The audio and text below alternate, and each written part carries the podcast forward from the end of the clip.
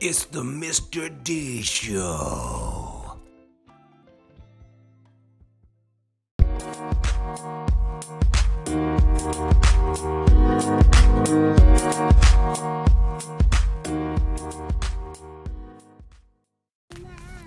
Hey everybody, this is Mr. D, and I'm here for episode 6 for the 2018-2019 school year entitled, entitled The MAP assessment.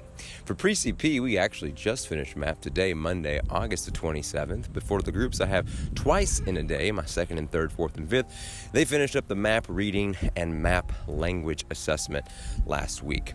Once all the reports are run and all the makeups are finished, I can't wait to get the reports back to use that assessment for what assessments are supposed to be used for getting feedback on how I can best help the students learn the material that they may be struggling with or don't know, period.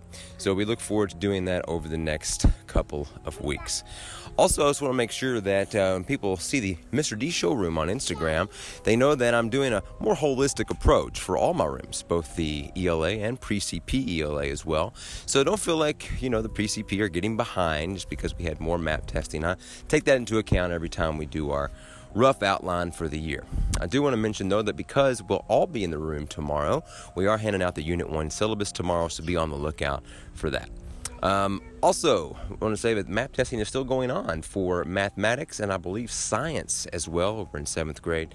So, uh, to all those listening, still doing those, do your best and forget the rest. This has been Mr. D.